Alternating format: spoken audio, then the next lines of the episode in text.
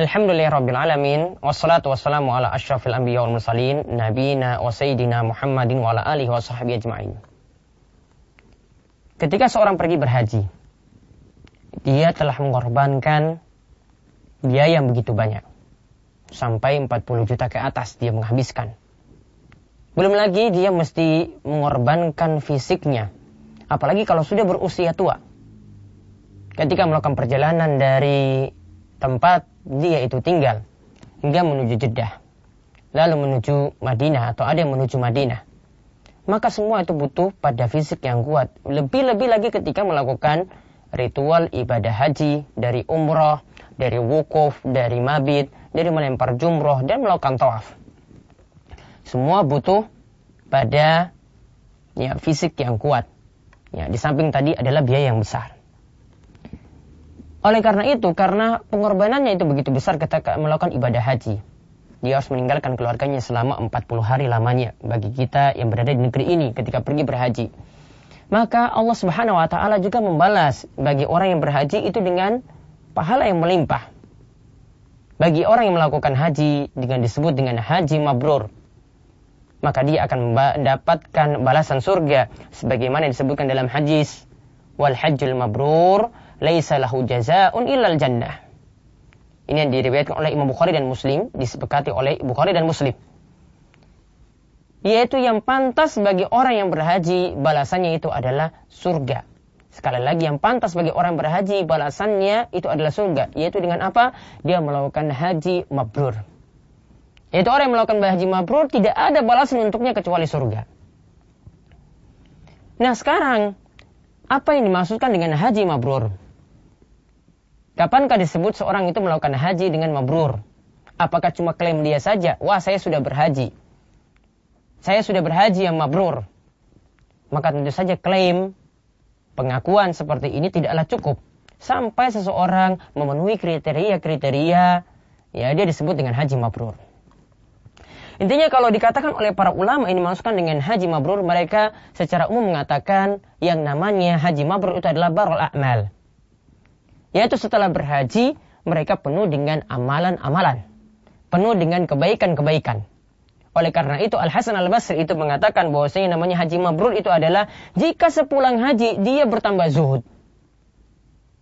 Dia bertambah zuhud, prioritasnya adalah akhirat bukan untuk kejar-kejar dunia terus. Ya dia zuhud dengan dunia dan benar-benar dia merindukan akhirat. Kalau dia merindukan akhirat berarti dia lebih semangat lagi dalam beramal. Imannya dia perbaiki, kualitas amalannya itu dia tingkatkan maupun kuantitasnya. Al-Qurtubi mengatakan bahwasanya haji mabrur itu adalah haji yang tidak dikotori oleh maksiat. Saat melaksanakan haji itu sendiri dan tidak lagi gemar maksiat setelah pulang dari haji. Jadi di sini Al-Imam Al-Qurtubi melihat pada amalan hajinya. Amalan hajinya dia tidak melakukan maksiat di dalamnya. Tidak melakukan kesyirikan, tidak melakukan bid'ah, amalan yang tidak ada tuntunan, tidak melakukan maksiat-maksiat ketika berada di tanah haram. Dan setelah itu Al-Qurtubi mengatakan, nanti setelah pulang haji juga dia berhenti dari maksiat yang biasa dia lakukan. Dia tidak gemar lagi melakukan maksiat. Kalau kita lihat dari perkataan yang lain-lainnya lagi, yaitu ada riwayat dari Imam Al-Hakim yang derajatnya itu Hasan di mana ada riwayat dari Jabir ia berkata kepada Rasulullah SAW ya ketika itu Rasulullah SAW ditanya mengenai bagaimana disebut haji yang mabrur. Bagaimanakah disebut haji yang mabrur? Kemudian Nabi SAW itu mengatakan it'amut ta'am watibul kalam.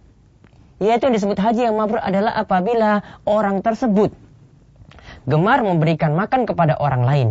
Kemudian ini disebut haji mabrur jika apa? Dia dapat berkata-kata yang baik lisannya itu baik dalam berucap. Dia tidak suka menggibah, dia tidak suka menfitnah, dia tidak suka me menginjak uh, kehormatan orang lain dengan lisannya. Benar-benar kata-katanya yang keluar dari lisannya adalah kata-kata yang baik, kata-kata yang mulia. Nah, itu juga disebut dengan haji mabrur menurut Rasulullah SAW dalam riwayat ini. Intinya kesimpulannya, para pemirsa sekalian, kita dapat mengatakan bahwasanya haji mabrur itu jika memenuhi tiga kriteria. Yang pertama, ketika berangkat haji. niatannya adalah ikhlas untuk mengharap ridho Allah Subhanahu wa taala.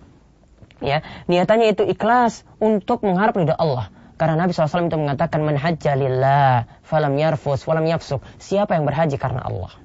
Jadi berangkat haji mesti diniatkan ikhlas karena Allah. Tidak seperti sebagian orang yang ketika berhaji cuma ingin kedudukan sosialnya itu tinggi. Cuma ingin martabat di masyarakatnya menjadi tinggi, menjadi mulia. Karena dia lebih terhormat lagi. Cuma ingin nanti ketika pulang dipanggil dengan gelar Pak Haji dan Bu Hajah. Bahkan dia hanya ingin mau ketika dipanggil atau disebut namanya di dalam tulisan harus dengan hak di depan atau haji di depannya. Di sini Nabi SAW katakan mana hajalillah siapa yang berhaji karena Allah. Ya, jadi niatannya yang awal adalah ikhlas karena Allah. Inilah yang dikatakan haji mabrur. Kemudian yang kedua, dia ketika berhaji dia meninggalkan maksiat, meninggalkan amalan yang tidak ada tuntunan. Dia benar-benar ilmui apa yang dia lakukan ketika dia itu berhaji sehingga dia dapat berhaji dengan benar. Jadi yang kedua adalah intinya dia berhaji dengan benar dan tidak melakukan dosa atau kesalahan. Ya tidak melakukan dosa atau kesalahan ketika itu. Ya tidak sebagian, tidak seperti sebagian jamaah ketika berhaji tidak punya ilmu sama sekali. Bahkan tidak tahu, tidak mengerti apa ibadah yang dia sedang lakukan. Keliling Ka'bah itu namanya apa dia tidak tahu. Berjalan dari Sofa dan Marwah dia tidak tahu itu ibadah yang disebut apa. Cuma mengikuti saja pembimbingnya, cuma mengikuti saja ya orang yang memandunya, tanpa merenungkan ibadah yang dia lakukan ketika dia keliling Ka'bah, ibadah yang dia lakukan ketika dia melempar jumroh, tidak tahu juga amalan-amalan yang mesti dilakukan ketika itu, apa syarat-syaratnya, apa rukun-rukun yang mesti dipenuhi. Nah, ini karena tidak punya ilmu sama sekali ketika melakukan ibadah haji. Maka kalau seorang ingin berhaji, dikatakan haji mabrur, berkalilah diri dengan ilmu, dan nanti ketika dia berhaji, dia jauhi maksiat. Jadi dilakukan haji dengan benar. Itu yang kedua. Kemudian yang ketiga, ini dikatakan oleh para ulama tadi, Al-Hasan al-Basri, Al-Qurtubi, dan juga oleh Nabi Shallallahu Alaihi Wasallam, bahwasanya disebut haji mabrur jika setelah berhaji penuh dengan kebaikan. Jika setelah berhaji penuh dengan kebaikan. Maka ingatlah yang disebut haji mabrur itu apa? Yang pertama, yang ikhlas karena Allah.